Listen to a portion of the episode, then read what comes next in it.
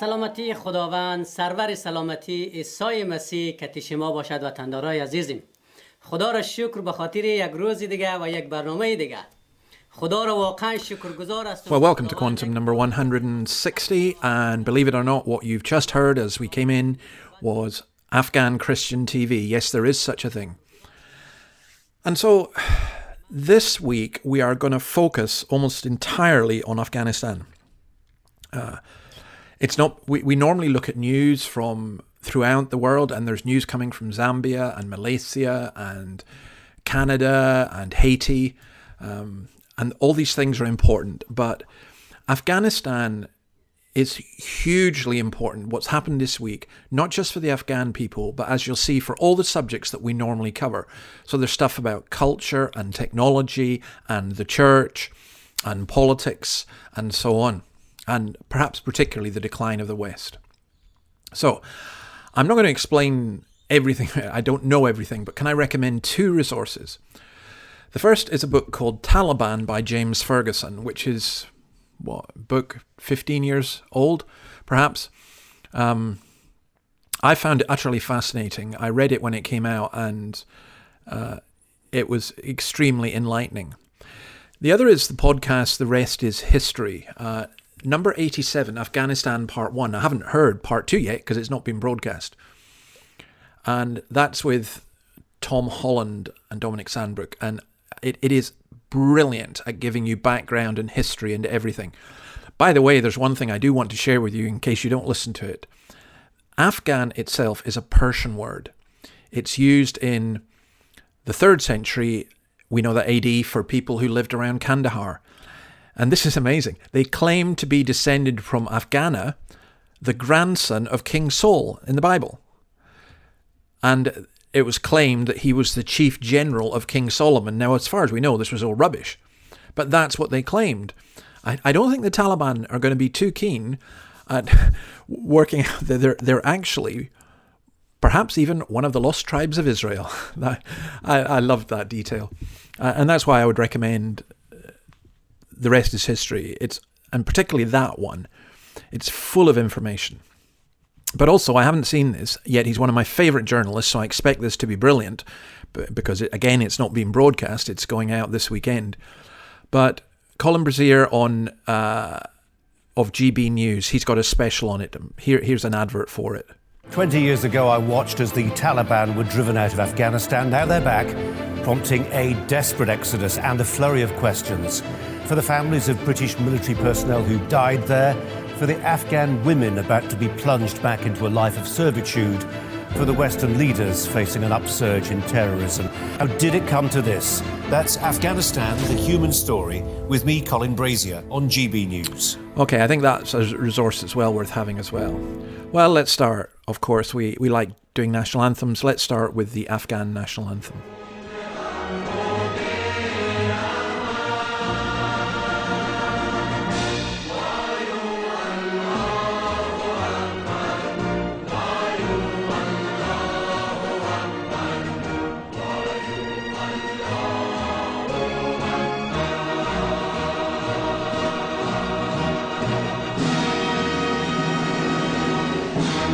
How sad that it speaks about it being the land of peace. I don't think Afghanistan has ever been the land of peace eh, because of its location, its key location between Russia, uh, India, the Middle East, China. Uh, it's just a land that's been devastated by war for centuries and centuries.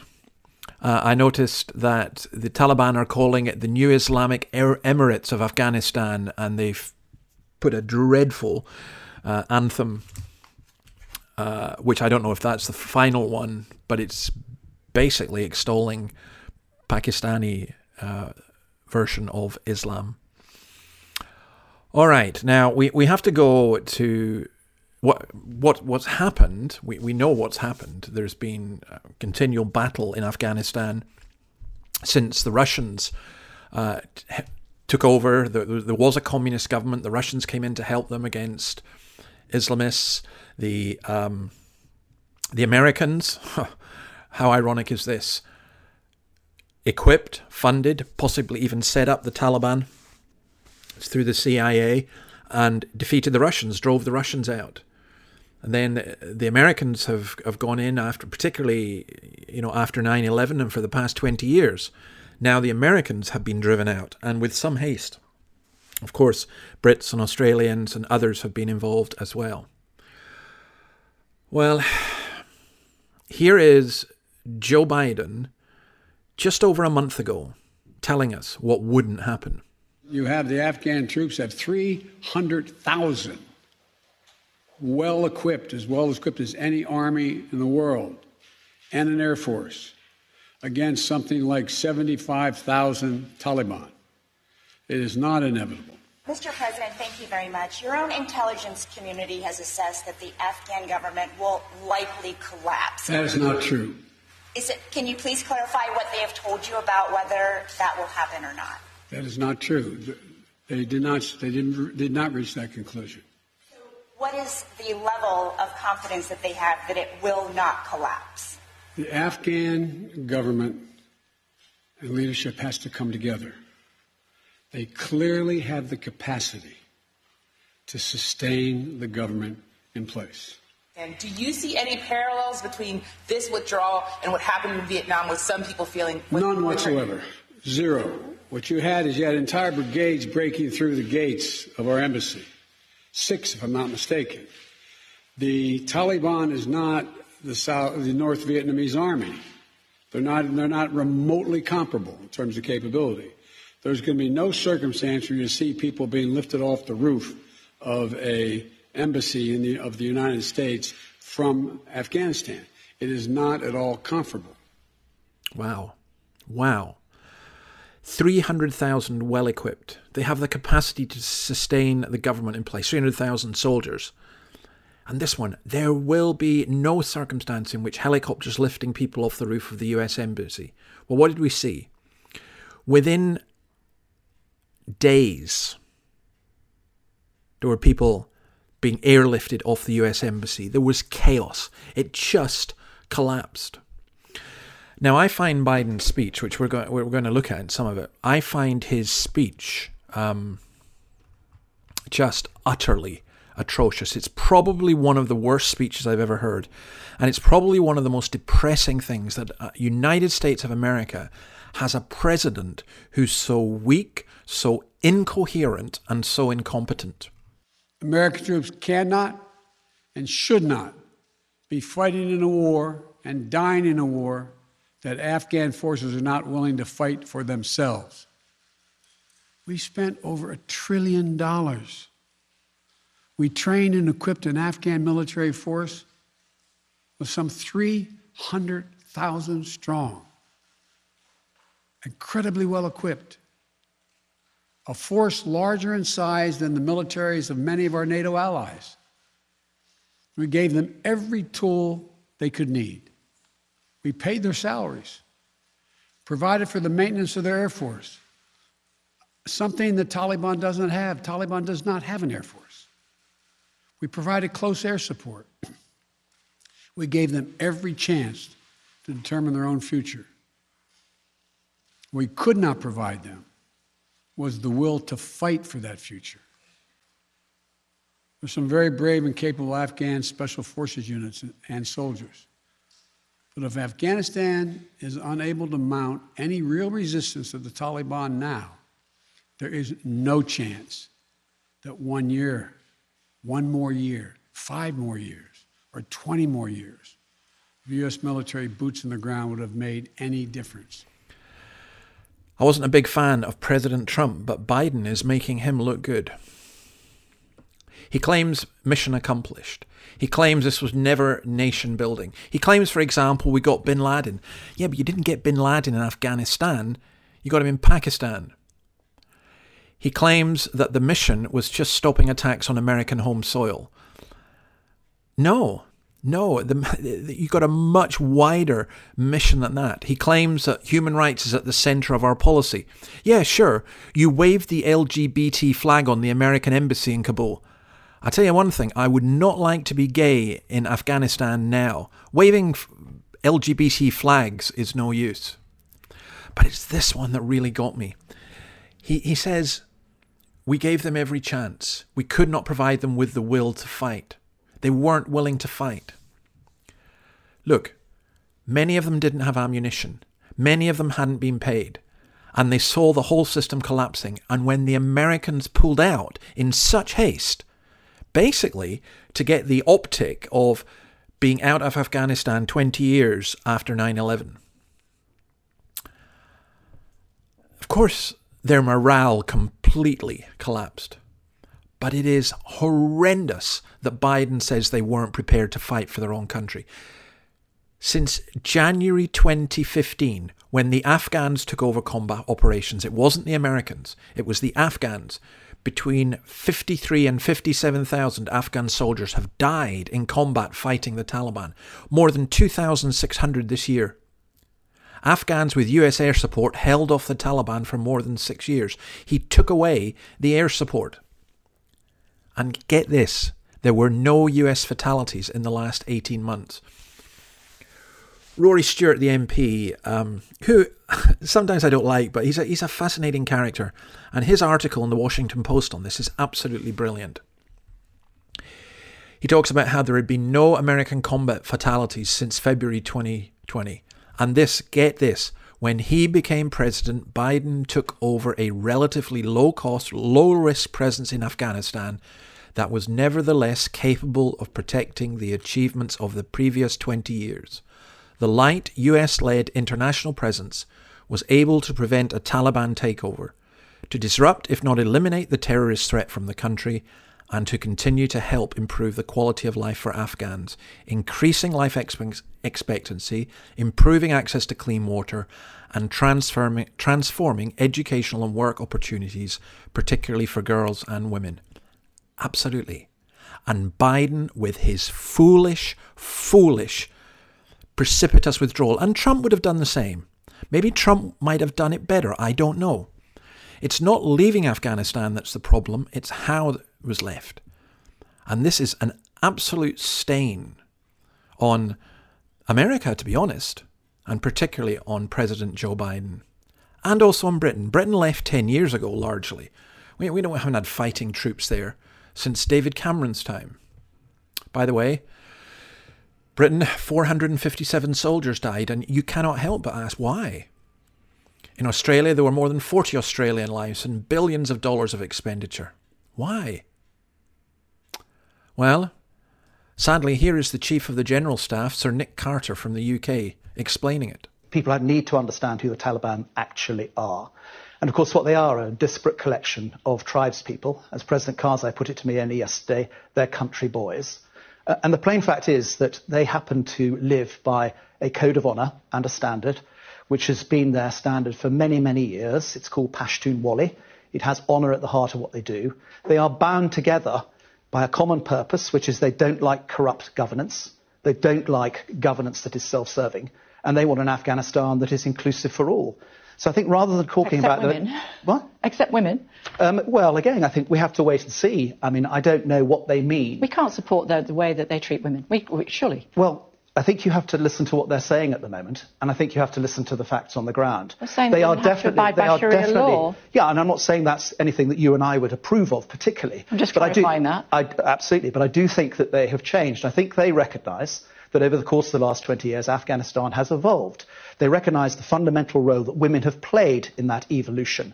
And yes, they at the moment will undoubtedly say that they want to respect women's rights under Islamic law, and that will be a Sharia law. But that doesn't necessarily mean that they won't allow them to be involved in government and in education and in medicine and those things that they need them to be involved in.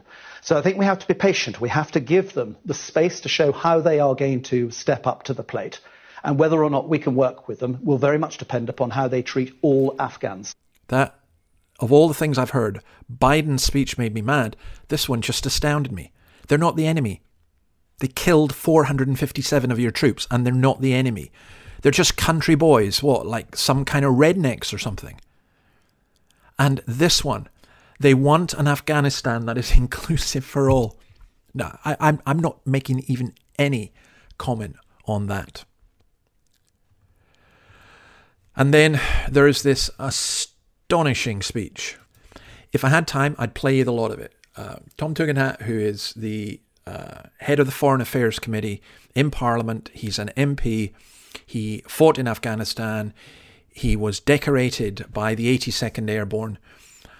Um, his speech in Parliament, I, I'd, I would never. I can't remember when a speech in Parliament moved me to tears. I think that's the best speech I've heard since Robin Cook gave his speech against the Iraq War. Just a phenomenal speech. Go and listen to the whole thing. But this statement. Like many veterans, this last week has been one that has seen me struggle through anger and grief and rage. The feeling abandonment of not just a country, but the sacrifice that my friends made. I've been to funerals from Poole to Dunblane. I've watched good men go into the earth, taking with them a part of me and a part of all of us. And this week has torn open some of those wounds, left them raw, left us all hurting. And I know it's not just soldiers. I know aid workers and diplomats who feel the same. I know journalists. And so it is with great sadness that I now criticize one of them. Because I was never prouder than when I was decorated by the 82nd Airborne after the capture of Musa Qala. It was a huge privilege, a huge privilege to be recognized by such an extraordinary unit in combat. To see their commander in chief call into question the courage of men I fought with, to claim that they ran. It's shameful. Those who have never fought for the colours they fly should be careful about criticizing those who have. Now, this is a harsh lesson for all of us. And if we're not careful, it could be a very, very difficult lesson for our allies. But it doesn't need to be. We can set out a vision, clearly articulated, for reinvigorating our European NATO partners to make sure that we are not dependent on a single ally, on the decision of a single leader, but that we can work together with Japan and Australia, with France and Germany, with partners large and small, and make sure that we hold the line together. Those who have never fought under the colours they fly should be careful about who they criticise. He was so upset at people he'd fought and died with being called cowards by President Biden. As he said at the end, it doesn't need to be defeat, but at the moment, it damn well feels like it. Forgive the language, but that's what he said. Okay, I guess the Taliban are opposed to music. They're also, by the way, opposed to the COVID vaccine. So you won't be hearing any more of this. This is the Afghan band Sadiman playing Kabul Dreams.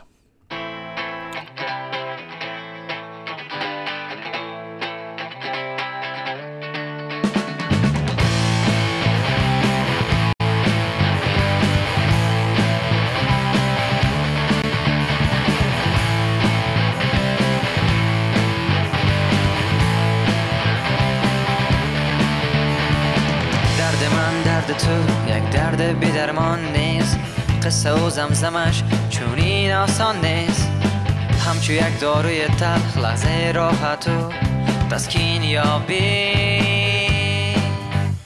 صدای من صدای تو صدای افغانستان Of course, there are lots of other people who haven't come well out of this. President Ashraf Ghani, who was a World Bank trained technocrat who holds a doctorate from Columbia University. He's the author of a book titled Fixing Failed States. He's had seven years in power and he made Afghanistan even more failed. And he fled with loads of money and he has gone to the United Arab Emirates. Shameful. Then there's this absolutely brilliant article in UnHerd by Ayaan Hirsi Ali. And I, I'm not going to again read it all. I just strongly recommend you reading it. But this is what she says. Do you seriously expect anyone to believe that American diplomacy will make the Taliban treat women fairly? She's asking Biden Is rallying the world remotely likely to keep Afghan girls in school or allow women to walk down the streets of Kabul with their faces uncovered? Do you take us all for fools? It's a bit like Jacinda Ardern, the New Zealand Prime Minister, who said basically, we would like the uh, Taliban to be nice to women. Yeah, that's going to work, isn't it? Fly an LGBT flag, tell them to be nice to women. Hirsi Ali says that the second problem informing Biden's approach concerns the moral decay of Western civilization. When a fish decays, the head rots first. Absolutely. She talks about how the US Navy's reading list now includes books such as Sexual Minorities and Politics and How to Be an Anti-Racist, which both of which paint a bleak picture of the United States, its history and its identity. Well, for the British Chief of Defence Staff, for Biden and for others, listen to what Enamullah Samangani said when he said that women would be in the government structure according to Sharia law. As Ali points out, the caveat is important. Under Orthodox Sharia law, women can inherit property, but only half as much as men. Women can testify in court, but their testimony is not equal to a man's word. They have a right to divorce under specific circumstances, but not a unilateral right. A male guardian is essential for a woman, and a woman can have one husband, whereas a man can have up to four wives. Yeah, I look forward to the sisterhood demonstrating with huge vehemence for, about what's happening in Afghanistan. I don't think so. I think intersectionality means that they don't won't want to be accused of Islamophobia. Okay, uh, let's just go on to China. Um, just what's China got to do with Afghanistan? Well, it has a border, and there are several lessons from this. First of all, both China and Russia are seeking to establish good diplomatic relations with the Taliban. Secondly, I think it is almost certain that China will fund, support, and encourage the Taliban. Not because um, they themselves they don't like Muslims, the Uyghurs, and so on, but because Afghanistan is has what's been called the Saudi Arabia of lithium, which is what is needed for batteries for electric cars, and also copper, where the Chinese have just opened a mine, and also gold. So I think that China will give the Taliban lots and lots of money, and China will do what it does in Africa take Afghanistan's resources. Wow. Beijing was the first, was I think the first to recognize the Islamist militants. And of course, the Chinese state media are mocking the Americans for what has happened. And speaking of technology, we often look at the madness of technology. I want you to consider this one fact. The leader of the Taliban and many of its members are on Twitter. They've enslaved children, they've raped women, they've abused, attacked, killed, and they're allowed to be on Twitter. But Donald Trump is not. Go work out just what values the Californian billionaires have.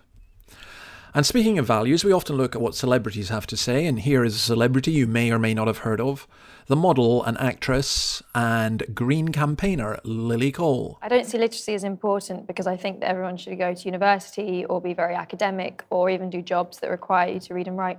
Um, the assumption often when you hear literacy is thinking about those those ideas and maybe reading a novel or, or writing.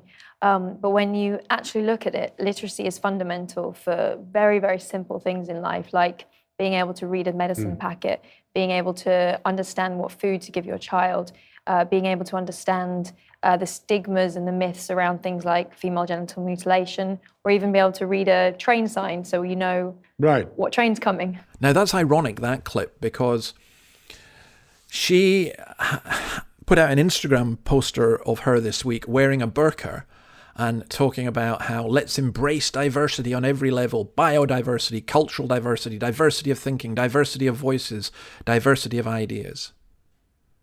She had a picture of herself with a blue burqa covering her face and body, and another in which it was pulled up to reveal her face. Um, she apologized, saying she was unaware of events in Afghanistan, so why are we relying on celebrities to give us comment? But also, you know, in that clip talking about literacy and the importance of education, it's not going to happen in Afghanistan. And then let's think about the Afghan church. Around 90% of the 37 million population is Sunni, 9% Shia, with the others belonging to other religions. Possibly, maybe even 20,000 Christians. But remember this conversion from Islam is apostasy and can be punished by death, imprisonment, or confiscation of property, and proselytizing is also punishable by death. In early July, Afghan pastors and church leaders made the difficult decision to formally register their faith with the Afghan government. And they did that because they wanted their children and their grandchildren to be safe. Um, they were interviewed, but they weren't arrested.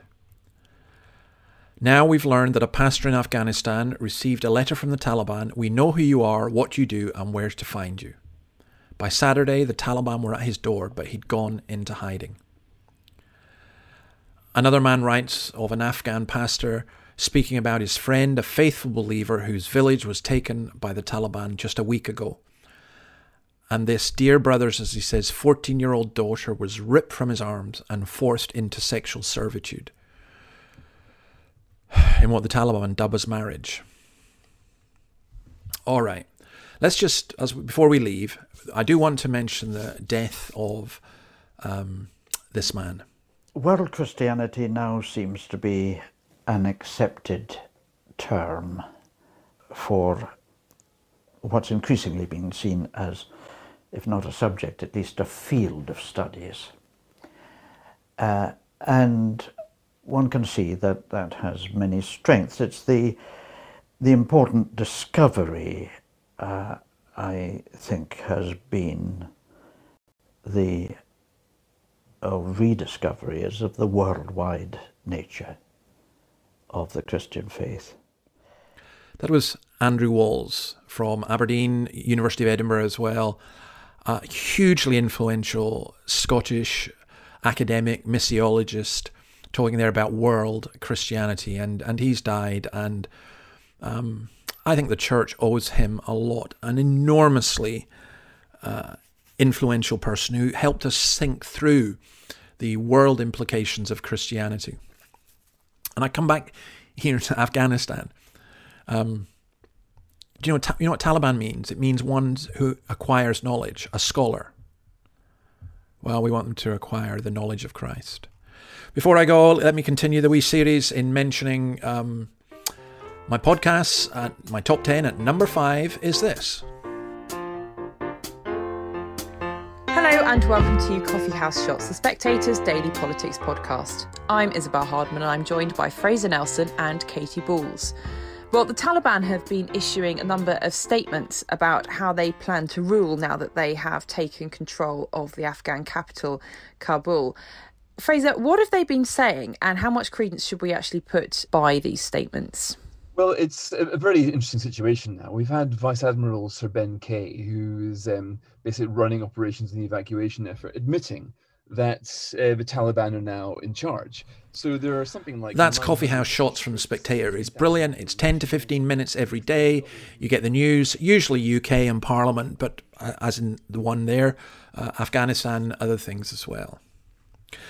Let me also mention that I've started putting out on more YouTube videos, and this week we've had uh, at 11 o'clock on YouTube just a four or five minute cry for mercy from the Psalms and the, showing the mercy of Jesus. Uh, we'll put a link in there and feel free to uh, sign up or just listen to them. I'm going to leave you with this song. Um, it is an Iranian Afghani Christian worship song by Sedayezin Dagi, I think. And the words mean holy, holy, holy, and it talks about God purchasing us, purchasing us by the blood of Jesus. the blood of the American soldiers, the blood of the Australian soldiers, the blood of the UK soldiers has not set the Afghans free. The blood of the Taliban, the blood of Afghan soldiers has not set the Afghans free. It's only the blood of Jesus that sets anyone free. So let's pray for Afghanistan. Uh, next week, we'll go back to our normal format, I think, though I do want to do one on climate change. If you want to support this, go to the Podbean fundraiser. All the links as well are uh, on the blog and any comments. Uh, thanks so much for those of you who sent stuff in. Uh, any comments or things that you want covered, please do let me know. God bless you and God bless the people of Afghanistan.